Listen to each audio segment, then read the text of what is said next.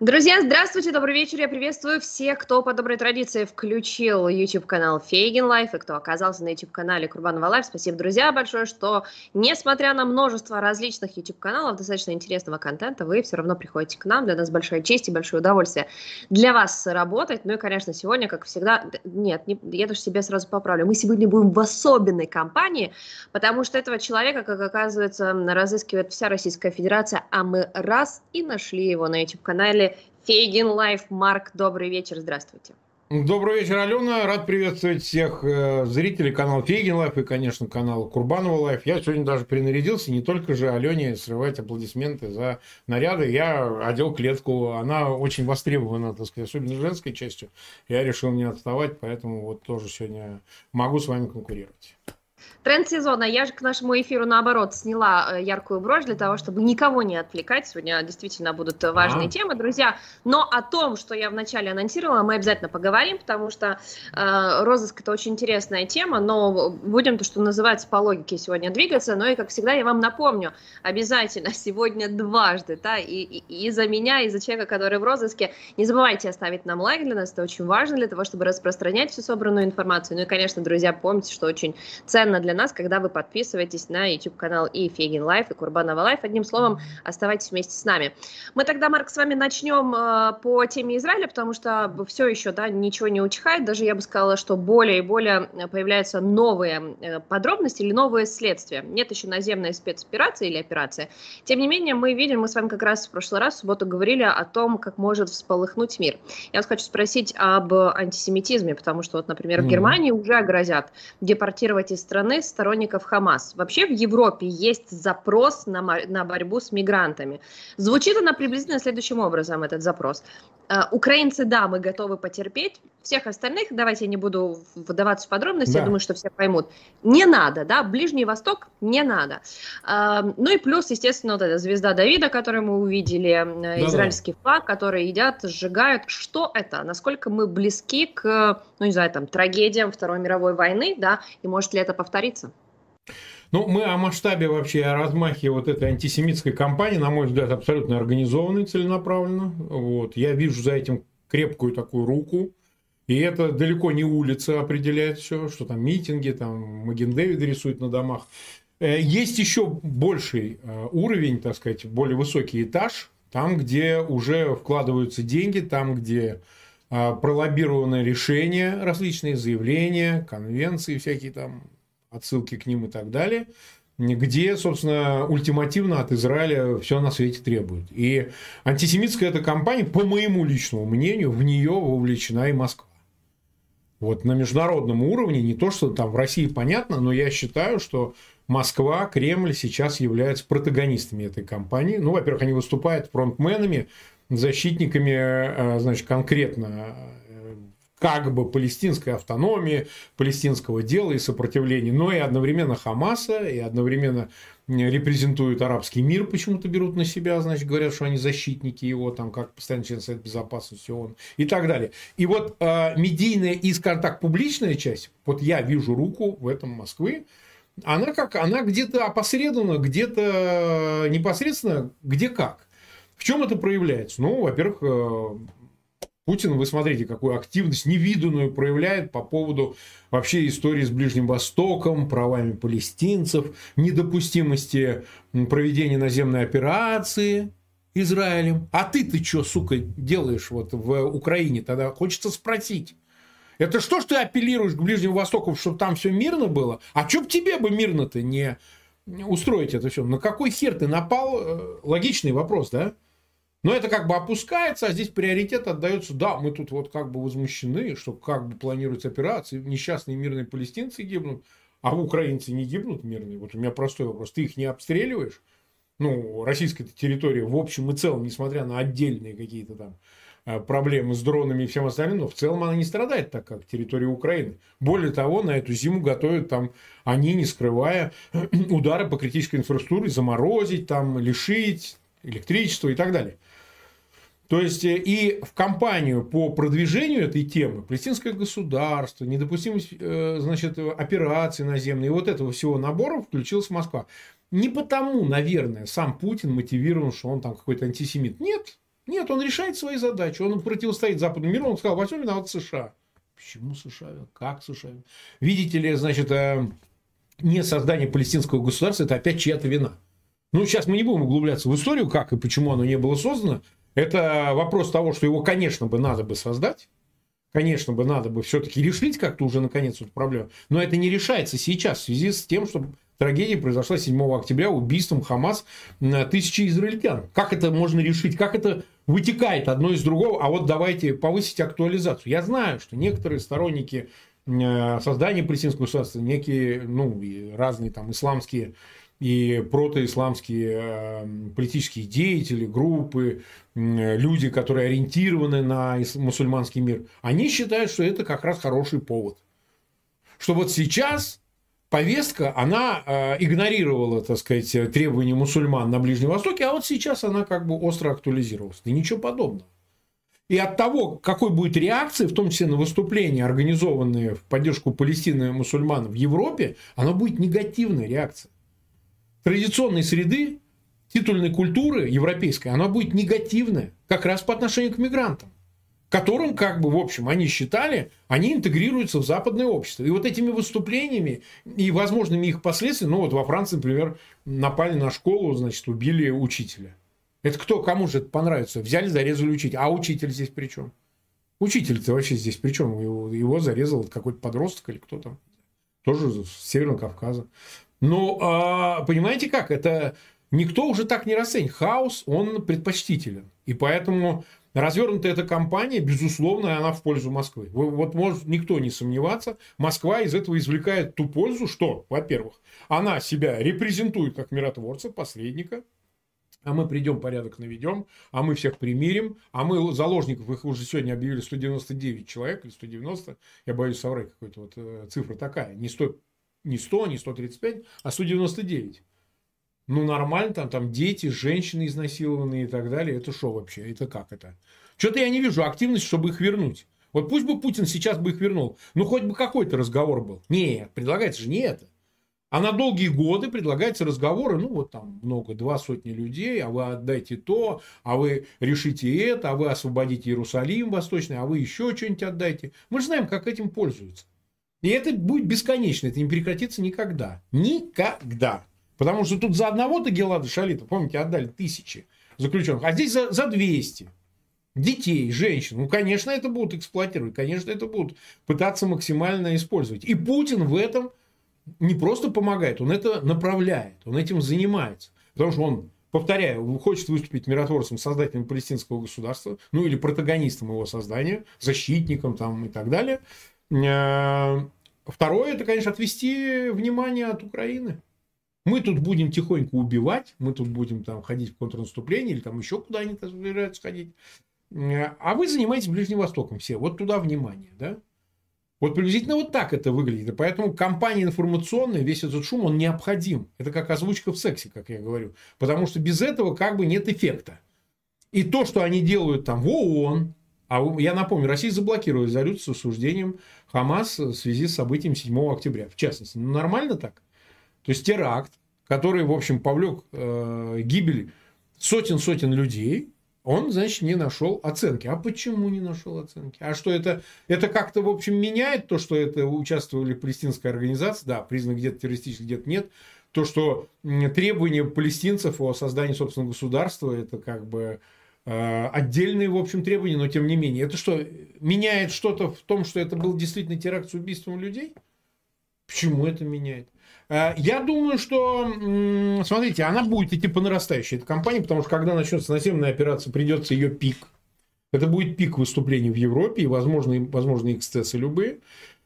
Потому что Халет Машаль, э, значит, объявлял на 13 октября, вот на прошедшую эту пятницу, в пятницу 13 погром, или так сказать, нападений на евреев по всей планете и так далее, то, то, то кто сказал, что этих призывов больше не раздастся? Кстати, именно в этот день днем убит был учитель во Франции, там нападение на школу было на другую.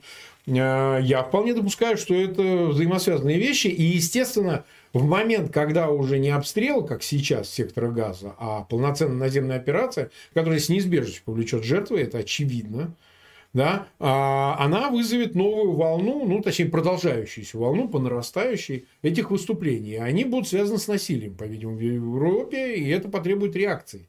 И в Германии, и во Франции, и, скорее всего, в Великобритании. Хотя там ситуация даже еще острее, потому что там а, совершенно другая политика принята.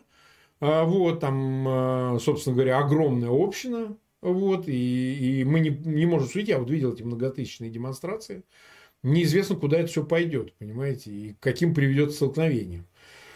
Так что э, Москва, она сейчас счастлива. Это вот надо констатировать, она своего вот там, можем долго рассуждать, подтверждается факт или нет, косвенного участия Москвы, мы это уже обсуждали в предыдущей программе. Но то, что она выгода приобретает, то, что она дивиденды уже с этого получает, прям, вот прямо сейчас, это факт. Это точно абсолютно посмотрели на эти акции протеста и в Нидерландах, например, и такие, ого, даже на войну в Украине не везде была такая реакция. Да? То есть ясно, что выходит действительно вы правы община, но в то же время поддерживают же и местные. Они очень там неравнодушны, там за права э, людей и так далее.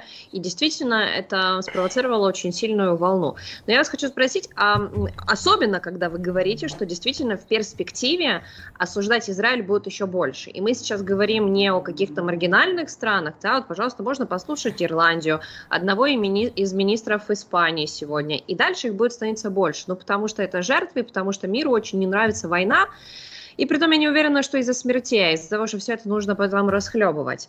А, то как будто бы Израилю нужны друзья. Но явно же не этот э, ордер-носец, который сегодня звонил и Нетаньяху, и, всем, и mm-hmm. президент Палестины, но не с ним они будут дружить, там все ясно. Им нужны другие союзники. Одной Америки всегда очень мало.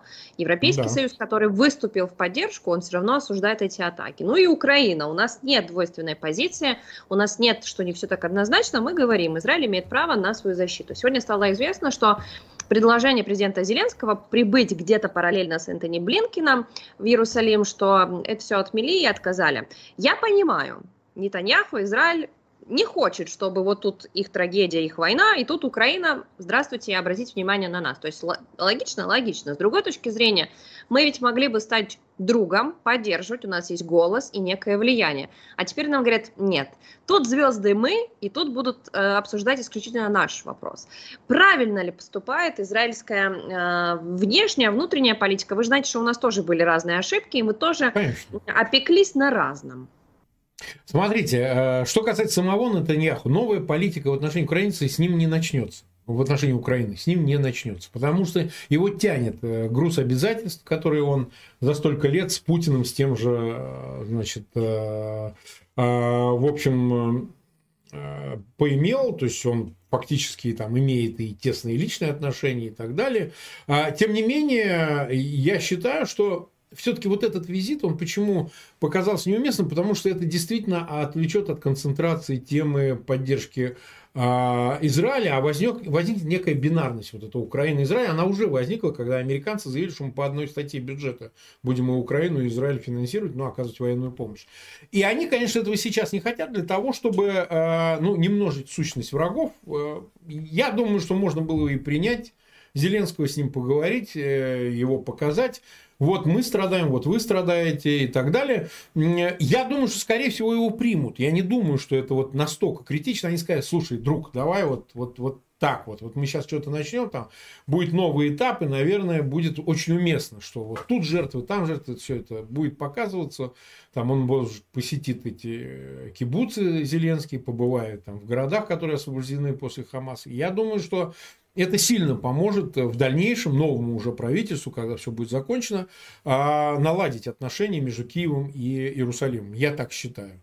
Вот. Поэтому пока это все не критично. Это не, не выглядит так, как будто отвергли помощь там, Украины или руку протянут. Нет. Это точно нет. Потому что сейчас э, ситуация, когда они, во-первых, занимаются с утра до ночи э, попыткой освобождения заложников – и они боятся, что любое такое действие может как-то что-то... Москва вдруг скажет, а, ну вы тут Зеленскую при... Ну так добивай их давай. О, Хамас, давай. Ну, что-нибудь вот в этом роде, понимаете? Они боятся стронуть ситуацию. Это понятно. Когда уже все пойдет, когда начнется операция сухопутная в секторе газа, уже будет все равно, честное слово. Потому что уже там кто приедет, как приедет, ну, отлично, хорошо, приехали, поддержали. А сейчас идет вот этот вот тонкий процесс э, освобождения. Тут вот сказать, девушку освободили одну, но я не знаю, какой порядок, потому что там есть иностранки просто с этого музыкального фестиваля. Они вообще не евреи, они вообще не израильтяне. Они там приехали откуда-то из Великобритании, какие-то из Мексики погибли вообще, или из Таиланда. Это я вообще ничего не понял. Какие-то молодые люди, которые там были на этом фестивале, ну, техно-музыка какая-то. Взяли, перебили их всех. То есть какие-то заложники, видимо, будут освобождаться где-то как-то, может, где за деньги, где в обмен, где под обещания какие-то, я не знаю. Но в любом случае я не расценивал бы это как антиукраинский акт, конечно, ни в коем случае. Москва за это схватилась. Она начала орать, что вот там Зеленского не приняли. Я думаю, что там причины абсолютно другие. Они просто сказали, вот не сейчас прямо, а вот через там условно там 2-3 недели и так далее. Зеленский однозначно, я считаю, приедет. Вот. Но политика, безусловно, изменится. Потому что те заявления, которые звучат а, со стороны Москвы, они просто выглядят совершенно обескураживающе. Я вам больше того скажу, еще один показатель. В Израиле, вот я вот э, был выступление, там не рассказывают, там есть какая-то вата. То есть они такие больше совковые такие, и евреи, и полуевреи, не пойми кто. Понимаете, они живут там, ходят с флагом в российское посольство, все там, там ходят с этим. Это. А, они сейчас присели типа, ой, рвите на жопе волоса, мы, значит, типа, а, а, так а, заблуждались в Путине в Москве, нас предали, вот наших людей убил, а они, сука, вот на стороне Хамаса, вот.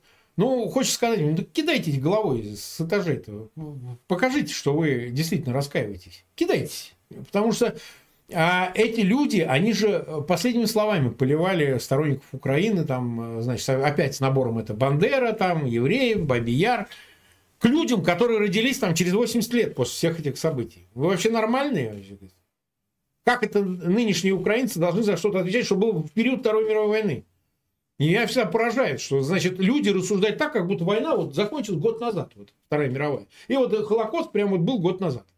Вы вообще нормальные? Это вообще другие люди живут, уже несколько поколений в Украине. Вообще других людей, совершенно ничего, ни ухом, ни рылом, что называется. Какие, какая война, какой Холокост? Вы, вы здоровые люди? Вот это апеллирование бесконечно к этим нацистскому прошлому. Где вы его откопали? Какое это? Уже совсем другие люди. По площадям ЛГБТ парады ходят в Украине. А эти все рассуждают так, как будто вот там какие-то ходят с повязками. Значит, расстреливают евреев по домам. Это, но это же нарратив-то кремлевский, вы понимаете? Это же оттуда все идет. Евреи, жиды, бандеровцы, значит, и весь вот этот набор. У них Зеленский, и все они, значит, за нацистскую, значит, этот триколор. Вот приблизительно вот так это работает. Но это показатель того, что нет двойного понимания позиции Москвы. Нет оправдания ее позиции, понимаете? Это только Соловьев, но это конченая, совершенно конченая мразь, которого надо, так сказать, к стенке ставить. А, а вот. А, а остальная масса, она, ну как она? Что, в Израиле будешь говорить, нет, ну правильно, надо понять и Хамас. Ну, вы нормальные вообще? Как это понять? А почему понять? Не, ну палестинцев понять да, народ понять да. Действительно спасать палестинцев, чтобы они, не дай бог, не пострадали, двигались туда, вот в сторону египетской границы, окей. Там подать им воду, дать там канализацию включить, но операция все равно неизбежна. Она неизбежна, наземная операция, она по-другому не может решиться. Так же, как неизбежно было освобождение своих территорий со стороны Украины. А как, Украина может мириться с тем, что заняты ее территории? Ну, это так же, понимаете? Может быть, где-то есть разница в том, на кто прав, кто виноват там исторически. Значит, почему евреи создали свое государство, палестинцы отказались создавать свое государство, точнее им не дали э, значит, по-другому решить, поскольку все было разделено между несколькими государствами, когда, значит, э, решение ООН было как раз о создании 75 лет назад двух государств, Палестины и Израиля. Ну, Израиль создал, он это решение принял. А от этого решения кто отказался? Сами палестинцы. Сейчас мы не будем углубляться в историю, мы можем сейчас вот э, потратить на это час, но сам факт остается следующим, что, смотрите, если операция Израиля, ну, в купе, конечно, с американцами, там, с союзниками, да, пройдет молниеносно и успешно, это будет огромный провал для Москвы.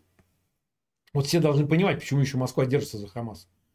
То есть, значит, если где-то дубинкой можно забить гвоздь и решить проблему, значит, ее можно также решить и в Украине дав Украине нужные средства в большом количестве, правильные, диверсифицированные, то есть это и ракеты, и то, еще, и пятое, двадцатое. и больше боеприпасов, и тогда проблема может решиться. Ну, как минимум, дойти до моря. Логично? Логично. Раз тут работает, значит тут работает. Разговоры, что есть опасность, что херакнут а, атомные боеголовкой, это все на, дуриков рассчитано. Путин это эксплуатирует. Ему выгодно все время изображать, что я бешеный, я могу и применить. Ничего он не применит. И это очень удобно для линии там, внутри американской администрации. Говорит, ну а как мы вот будем, пойдем на эскалацию, а он возьмет и действительно боеголовкой вдарит. И что мы будем делать? И как реагировать? Зачем нас себя ставить в этот тупик? Но на самом деле, я хочу сказать, потому что следующей мишенью после Хамас станет э, Иран.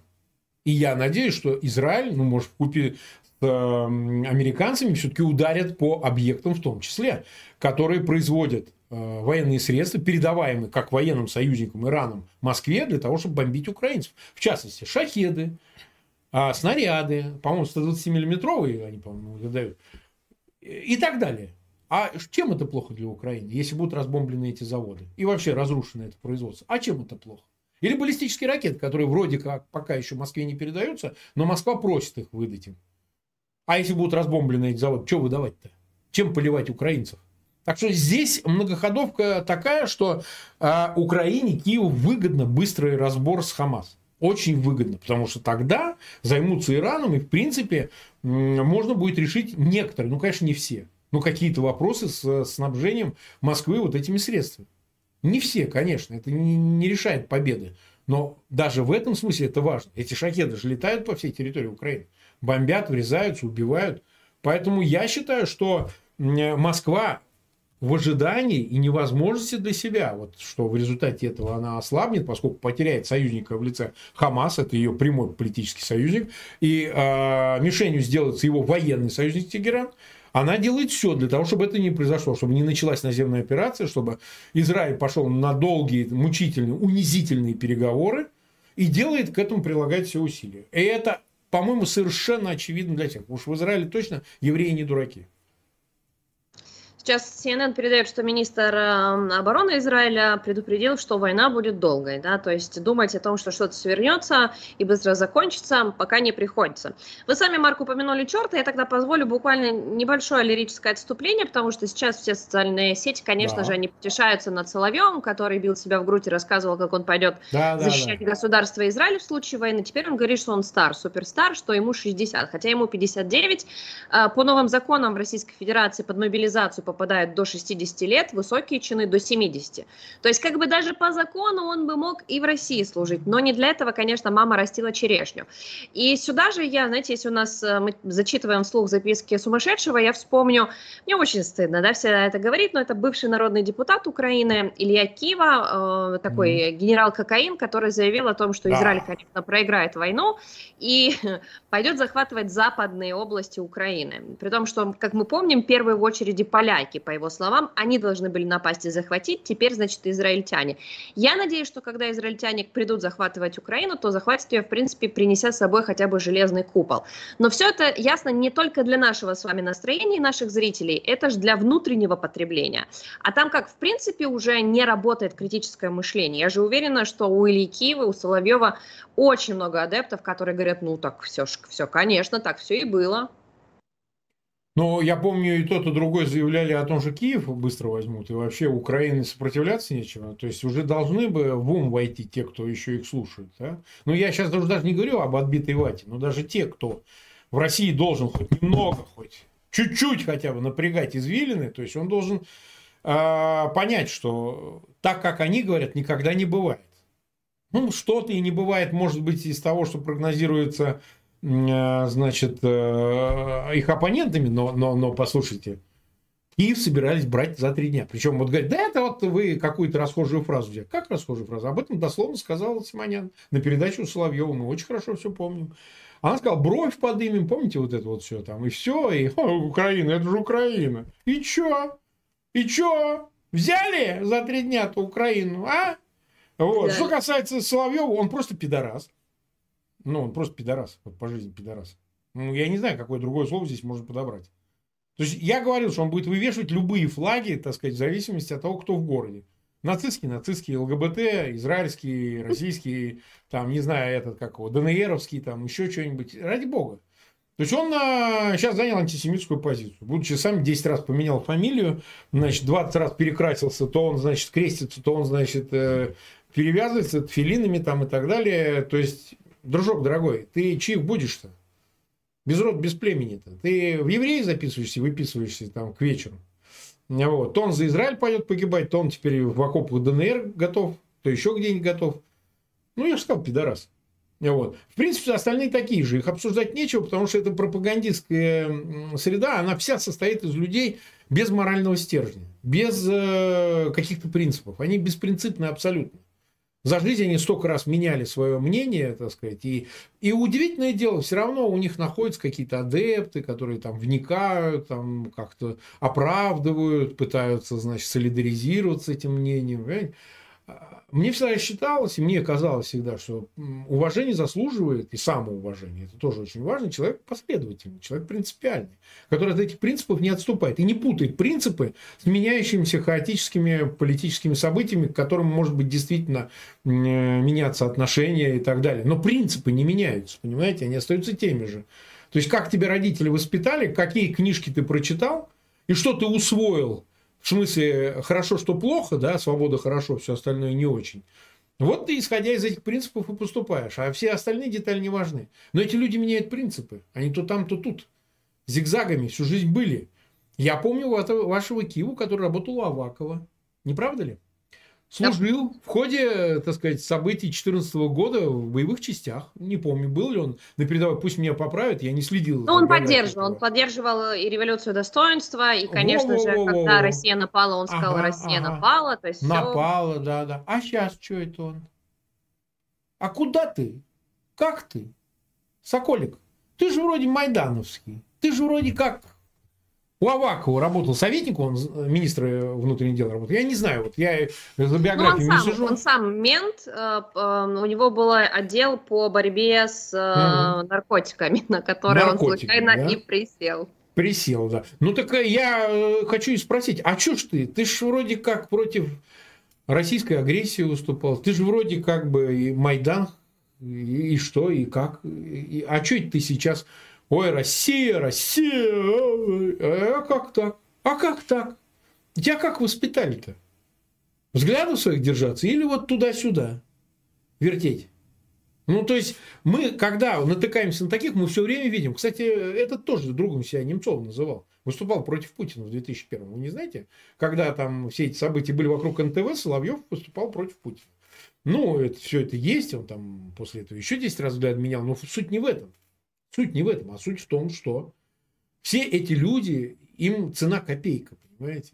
И поэтому таких и берут к себе и во власть, и в пропаганду. О, ты проститутка, давай к нам, давай, все, молодец, все, цветы, э, трусы в горошек, все, будешь с нами, вот, все. Вот таких нужно. А, ценности в них ноль, потому что когда говорят, ой, талантливый журналист, какого бога-то, откуда? Где талант этой пропаганды-то? Кто его обнаружил? Пропаганда, она хороша, она как молоток, понимаете, а вокруг все гвозди. Вы попробуйте, пустите свободную информацию в Россию, да, меня вот, чтобы я ему сказал, кто он есть, в отличие от него, не менявший фамилию по 10 раз. Вот этому, значит, патентованному еврею ручному, Соловьеву. Пусть со мной посоревнуется. Вот этот штопанный. Но этого же не будет. Они хороши, понимаете, вроде как Слово не скажи, за слово сажают. Об этом мы позже, в конце программы скажем. Понимаете? Сроки так. На-на-на-на-на-на. Вот они эффективны считаются. В таких-то условиях. Чего не быть эффективным, когда все вокруг гвозди. Забивай себе и забивай. Вот, конечно. Поэтому, собственно говоря, э, не ищите там людей идейных. Там их нет. Их вообще нет. Там только за бабло и вот за, за кэш и за ништяки всякие. Там. Они разным образом выражаются, так сказать. Ну, кто-то властью упивается, что вот он может там алло пупс, снять, там что-то порешать, там еще что-нибудь. Ну, в конечном итоге все равно материальное. Так что э, я думаю, что эффективен власть, которая монопольна, которая узурпирована, которая тоталитарна. Вот Россия. Она эффективна, потому что она может концентрировать усилия. Вот она вхерачила денег, и вот вам по всему миру идет вот эта антисемитская пропаганда. Они не организовывают манифестации. Я не знаю, они, может, деньги вот туда-сюда, видите, вот крипту уже показали, что что-то там гуляло через московскую биржу, криптовалюта. Чуть ли не 90 миллионов исламскому джихаду, не Хамасу. Ну, они там, может, соседничают, может, и тем тоже дали. Как эти деньги распределяются, мы не знаем. Пойди слови сейчас в современном мире, значит, как эта крипта гуляет. Но то, что мы видим, эти нарративы, которые озвучивает Путин, Кремль, Москва, и вдруг они там через ООН обратно возвращаются на митингах, да, это очевидно совершенно. Мы еще увидим патентованные митинги в Москве в защиту палестинского народа. Я такие еще помню в советские годы, когда боролись с сионизмом. Я такие помню в поддержку несчастных э, палестинцев. Очень хорошо помню. Это нарратив советский, он возвращается. Это не то, что какая-то там новала, нова, нова, новация, какая-то новелла такая, да, вот, ой, вот такого никогда не было, мы вот абсолютно поддерживали Израиль, и вдруг вот такой. Нет, это все советские методички, которые работали, и они снова их достали, смахнули с них пыль, и они теперь снова работают. И если раньше это был сионизм, это некий общий термин, сейчас его обобщили до всех евреев. Потому что там не только сионисты, кстати. Ну, сионисты тоже, прежде всего, но там разные, и леваки есть, и такие, и такие. Нет, ты уж плохо тем самым, что ты еврей. Еврей ненадежен, еврей зверь, он же вот э, в газу идет, и так далее. Вот приблизительно так это и работает. Я хочу сказать, что здесь все-таки а, одна, наверное, из основных наших задач это еще и противодействовать этой пропаганде, чем мы будем далее заниматься, друзья. Только я вам напомню, что вот там у Соловьева, у Скабеева это сторона зла, там лайкать не надо. Здесь лайкать обязательно для того, чтобы как можно больше людей услышало, увидело правду и наши эфиры. И обязательно подписывайтесь на YouTube-канал Фейгин Live и на YouTube-канал Курбанова Live. Э, цитата, которая мне очень нравится, от Шойгу. Он сказал, что обстановка в зоне спецоперации, ну то есть на украинских фронтах, выглядит уверенно. Вот мы сейчас тогда про эту уверенность с вами поговорим. Сегодня все-таки у нас на 600-й день полномасштабного вторжения этой большой войны, да. и очень интересно, что происходит с самой российской армией и с российскими мальчиками.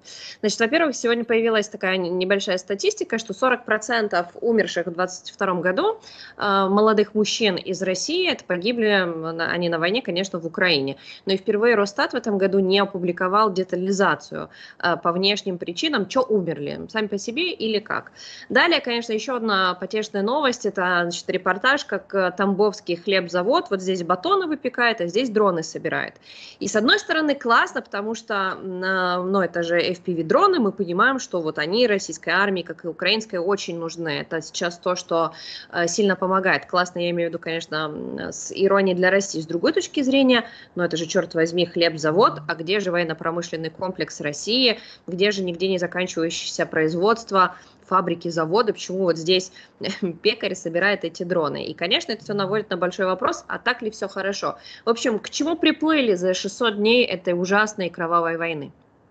Ну вот смотрите, а, они, пользуясь ситуацией на Ближнем Востоке, я вот так считаю, они действительно там а, сказали, что Авдеевку возьмут, по-моему, до конца года он сказал я слышу. Ну, до конца года это э, выйти типа. на, грани... на админ границу Выйти Донецкой на границу области. Донецкой области. Да, да, я согласен. Но тем не менее, тем не менее, они вот предприняли и на Купянском направлении, там на Купинском, извините, э, какое-то действие, и на Авдеевском, но ни Авдеевку, ни Купинск, Купянск не взяли.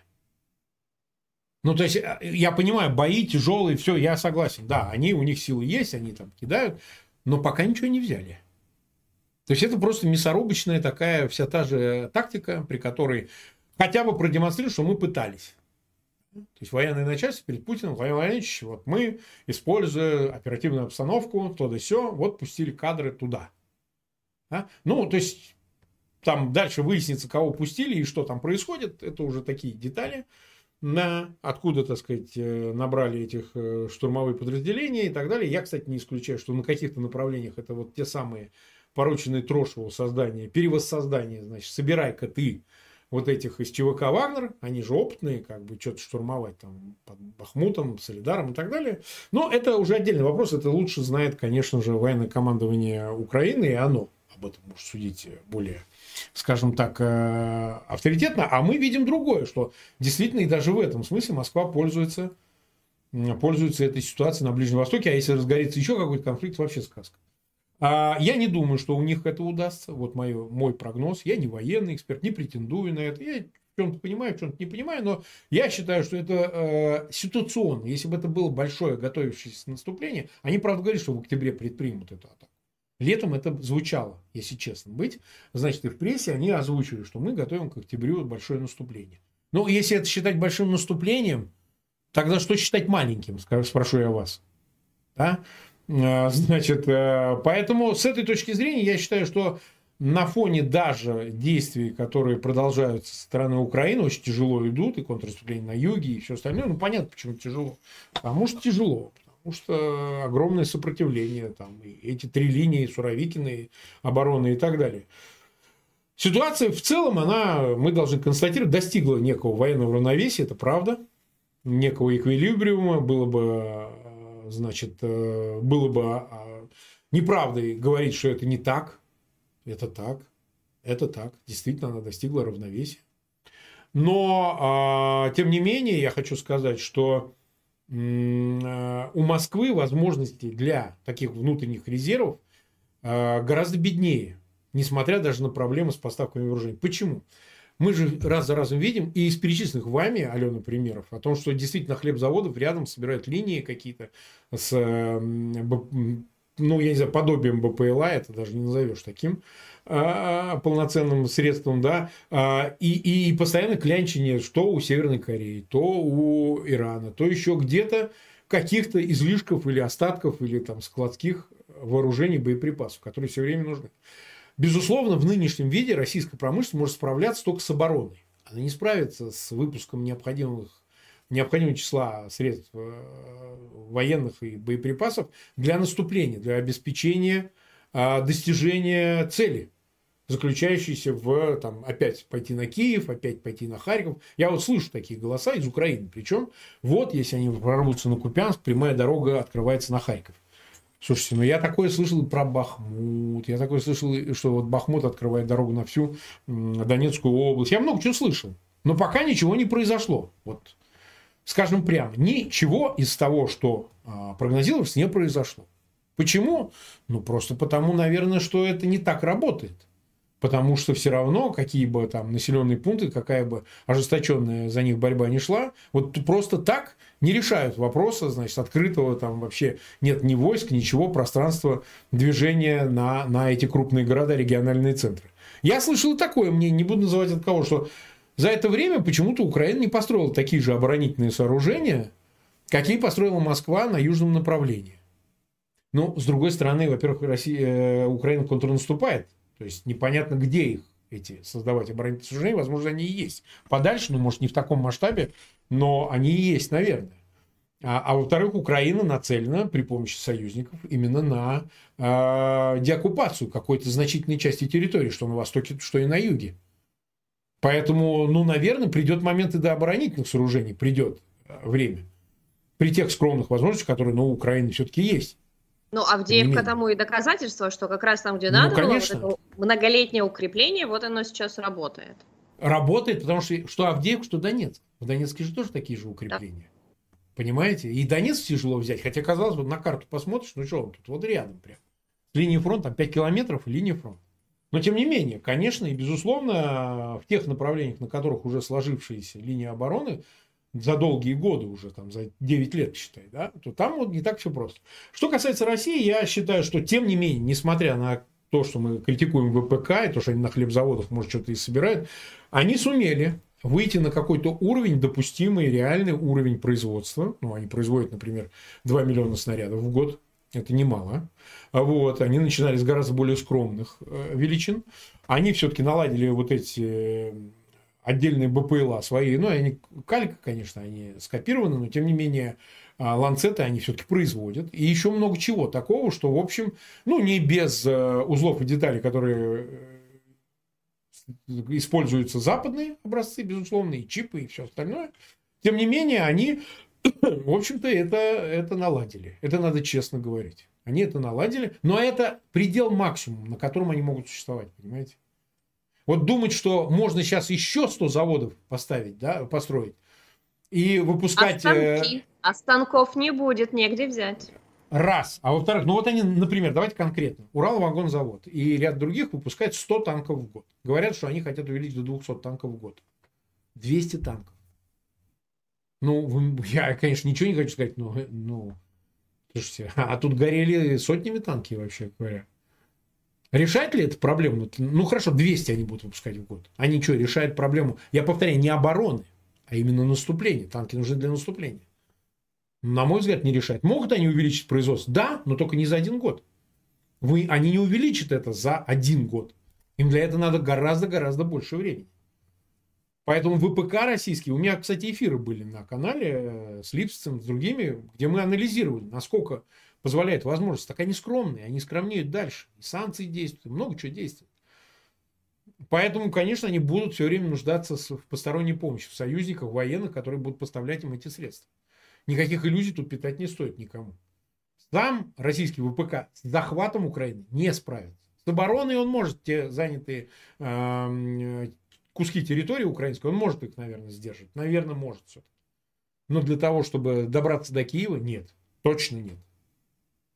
Я, знаете, только хотела сказать, что, наверное, кого-то э, могло бы расстроить, но украинцев точно. Вот это, когда вы говорите э, о, о равновесии, да, что уперлись да. один в один. А я всегда говорю, что как человек, который всю войну э, находился в Киеве, что просто вспомните, что было 24, 25, 26. Абсолютно реалистичное ощущение, что вот они сейчас входят в город, и что, да. не дай бог, мы переживаем все то, что переживал Израиль после нападения Хамаса. Ну, это, ну, это же правда, да? И как далеко мы продвинулись? Да, нам хочется побеждать, да, нам хочется их вытеснить отовсюду, но э, истина такая, мы все еще воюем с действительно очень большой, очень сильной, могущественной армией, э, технически, может быть, не современной, но у них этих железок хватает, поэтому силы обороны и так делают от себя все возможное. Но Путин да. будет продолжать искать способы и средства, где и как усиливать свою, свою армию, эту дьявольскую. Значит, у нас история в том, что завтра ему все-таки придется выйти из своего бункера. Я так понимаю, что э, не Путин банкетный, никакие другие двойники в Китай к Си Цзиньпиню полететь не могут, он должен лично.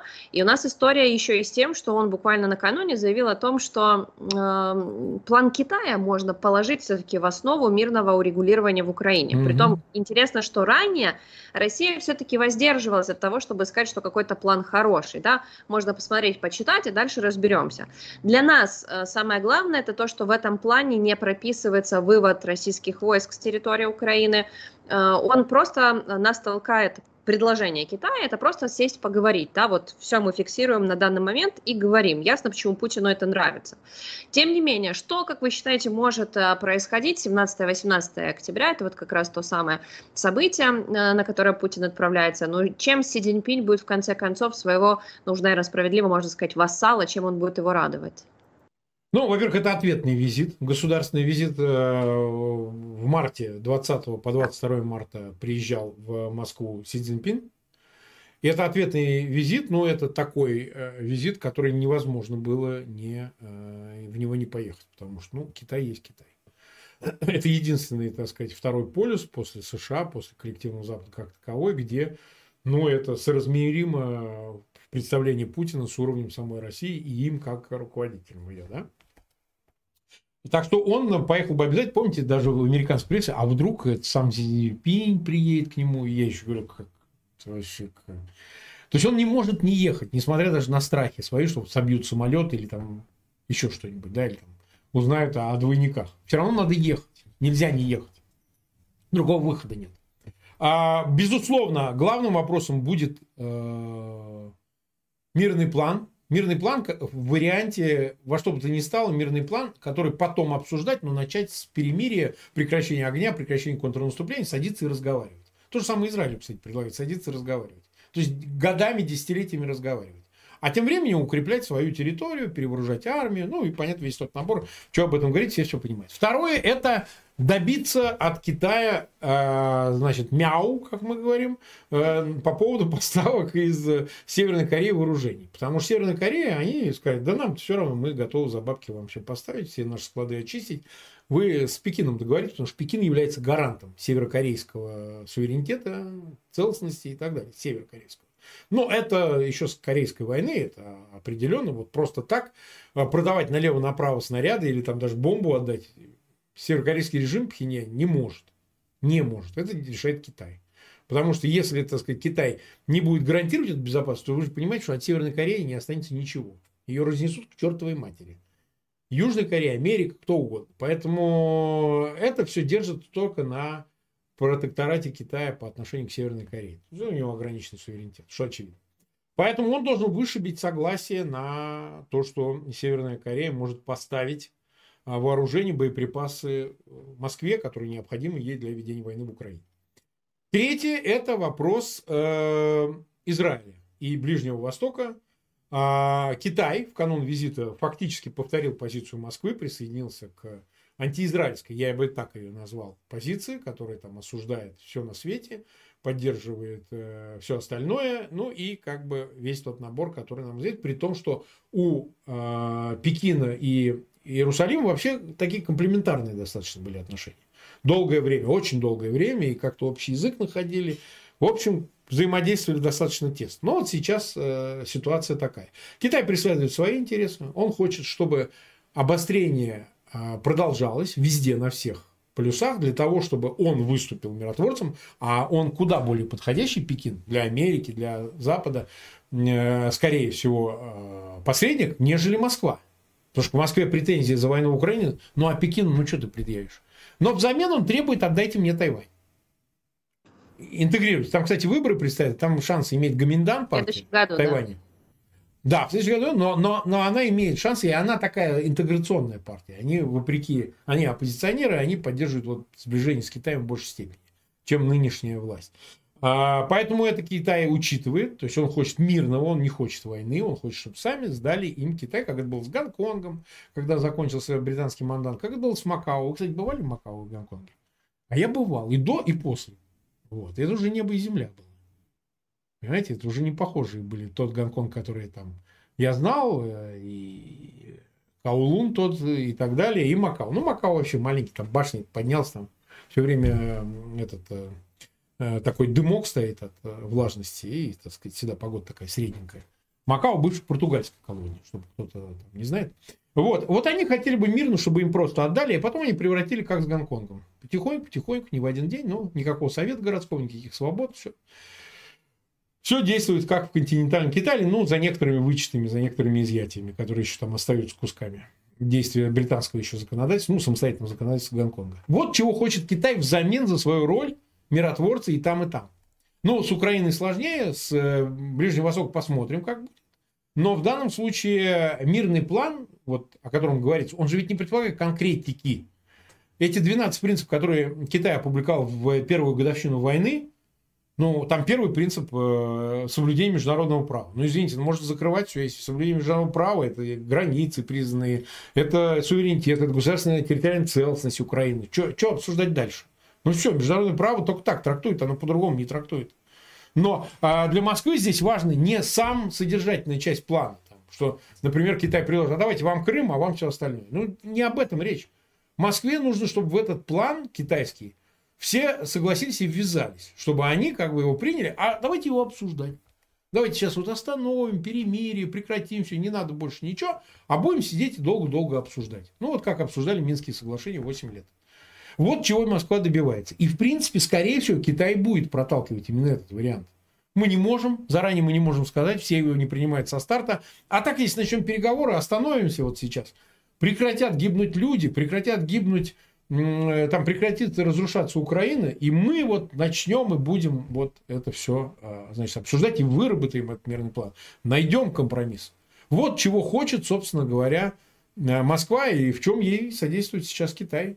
Я уже объяснил, в каком расчете, чтобы получить свое в качестве приза. Ну и мы же это сделали, значит, отдайте нам интегрировать, прекратите сопротивляться тому, что Китай хочет интегрировать территорию Тайваня во внутреннее пространство, тем более, что все признают суверенитет Китая над Тайванем. Одна страна, две системы. В общем, я вижу это так, и я думаю, что это скорее не выйдет, чем выйдет. Вот мое такое ощущение, что из этого визита ничего в сухом остатке не получится. Мое такое мнение. Опять же, я еще раз хочу подчеркнуть, тут история знавала всякая, и ситуация менялась. Но я просто считаю, что так все далеко зашло, и так все плохо – что на Ближнем Востоке, что в Украине, что практически сейчас вот те средства, которые применялись еще недавно и могли сработать, вот сейчас уже не сработают. Условно говоря, вот пусть Израиль не проводит, например, если мы говорим о Ближнем Востоке, наземную операцию. А что в обмен? А мы вам заложников отдадим. Но это неравноценно. Вы понимаете, отдать заложников, чтобы они не проводили операцию. Но это, ну, но это же несерьезно. Ну как? Чтобы потом это повторилось снова, сейчас отдадут заложников, потом снова к заложникам. А что касается Украины, вот кто это, общественное мнение Украины, примет вот остановку сейчас боевых действий и просто разговоры. То есть за начало переговоров, вот как бы это и есть средство размена. Ну не здорово ли? Только за то, что мы начнем разговаривать. Ну, люди же не гибнут. Ну, мы знаем эту аргументацию. Ну, вот же, мы же, вот, мы сами такие, мы же за мир. Поэтому я считаю, это и не сработает. Никто на это не пойдет. Ни Зеленский, никто бы то ни было. Ни, никто против общественного мнения Украины, власть в Украине не пойдет. Но всегда можно сказать, что и без Китая мы бы, если бы хотели сдаться и все отдать, это сделали бы в первые дни войны, поэтому, конечно, такой план неприемлем. И тут, ну, наверное, я никогда не могу, не смогу понять, как это все укладывается там в голове, не знаю, или в системе политической Российской Федерации. Ну, то есть, конечно же, Россия все еще себя мнит э, большим стратегом, который влияет на все. Мы с вами вспомнили Ближний Восток, мы вспомнили с вами Украину, встречи с Китаем, противостояние западному миру, и несмотря на вот эти глобальные вопросы, из которых которых, по, по большому счету, конечно, Россию выкинули, там все равно идет э, преследование оппозиции, оппонентов, антагонистов, те, кто не согласны с сегодняшней ситуацией, которая складывается как в России, с войной, которую начала Российская Федерация, ну и Марк Фейгин, который уже как будто бы есть иногент, там все равно его объявляют в розыск, э, даже подозревают, пока подозревают, я бы здесь оскорбилась, в распространении фейков, на самом деле правды, да, о да. российской армии. Значит, э, что за этим Марк стоит? Э, вы не находитесь в России, вы для них не представляете, ну, не знаю, какую-то такую прямую опасность. Э, я не знаю, насколько слушают, насколько цитируемы в широких массах в России, потому что ясно, что наши зрители сегодня со всего мира. Но мы ведь, наверное, не можем конкурировать с Соловьевым, Скабеевым и Киселевым, и тем не менее они вас ищут. Пускай, как и наши зрители, подписываются на YouTube-канал Фейгин Live Курбанова Live, буду знать, где вы есть каждый вечер. Что за этим стоит? Но смотрите, если бы они э, не расценивали это как угрозу и опасность для них, зачем дела возбуждать, зачем нагромождать это все? Ну, простой же логический вопрос. Если а, вы не, а, не, не расцениваете это как серьезную угрозу, зачем вы лишили меня статуса в апреле 2018 года? Ну, был все адвокаты, был все адвокаты. Зачем вы признали меня иноагентом в апреле уже 22 года, когда началась война? Зачем в этом году это было... Берлинская конференция у нас была в марте, по-моему, я сейчас уж не помню. А меня признали вместе с Гудковым и Пономаревым а, нежелательным а, лицом в нежелательной организации признали, которую мы создали съезд депутатов. Но я из нее вышел, как бы я только чисто помахивал там рукой и никакого отношения к ее созданию не имел, но они меня все равно признали генпрокурор. А это статья тоже уголовная. Нежелательная организация – это статья. Зачем вы сейчас... Э, а я знал, что дело-то есть. Вот, вот многие там пытались паразитировать, они же мучились. Вот сейчас мы э, показываем э, ссылку из сайта МВД.ру на экране, на которой как раз демонстрируется моя учетная карточка, значит, если вы вот не боитесь, по... зачем по 207 я думаю, что обвинение предъявлено заочно, скорее всего. А вот. Возбуждаете дело, объявляете меня в розыск. Дело-то давно болталось. Сейчас мы поясним несколько моментов, которые его касаются. Ну, вот в этой карточке, например, написано «национальность русский». Да. Все сразу, кто хихикать, кто, значит, ну, Фейн Марк Захарович русский, это уже смешно. Да, это смешно, но так случилось, что отец у меня был еврей, а мать русская. Мать моя была чистокровная русская Лидия Петровна Терентьева. А вот из Рязанской области она, ну, из Рязани, да, и покойница царствие небесное. А, по этой линии у меня все русские. То есть по матери у меня русские. Поэтому просто-напросто они идут по обычной практике. В паспортах же нету национальности сейчас, этого пятого пункта пресловутого. Но поскольку, значит, э, мать русская, они вот сочли, ну и бог с ним просто. Федя Марзахарь, давайте напишем русский. Ну, оно и фигурировало как-то так. У тебя же ты еврей, русский. Ну, русский и русский, так проще. Вот. Это первый момент, я его сразу снимаю, потому что, повторяю, в паспортах нет национальности уже очень давно, уже лет 30 с лишним в российских паспортах нет национальности, но им надо обозначить, кто я. Я же там, может, если бы я был зимбабвеец, может быть, написали, но я в данном случае вот сочетаю русскую и еврейскую, и еврейское происхождение. Далее, значит, эм, 207.3 статья, да, она давно мне известна, мне известно, что они по ней расследуют с прошлого года. В отношении меня шли оперативные мероприятия. Но я это знаю, не буду сейчас говорить, кто мне сливал информацию и так далее. Конечно же, я это все знал. Естественно. У меня есть масса и симпатизантов, и коллег-адвокатов, и всяких источников, которые говорят, ну да, идет проверка, они там тут пробивают, там пробивают, какие-то э, протоколы составляют, что-то, ну, возня идет, как это обычно будет. Уехал я из России под угрозой статьи 315 за неисполнение решения суда по гражданскому делу отказ от опровержения.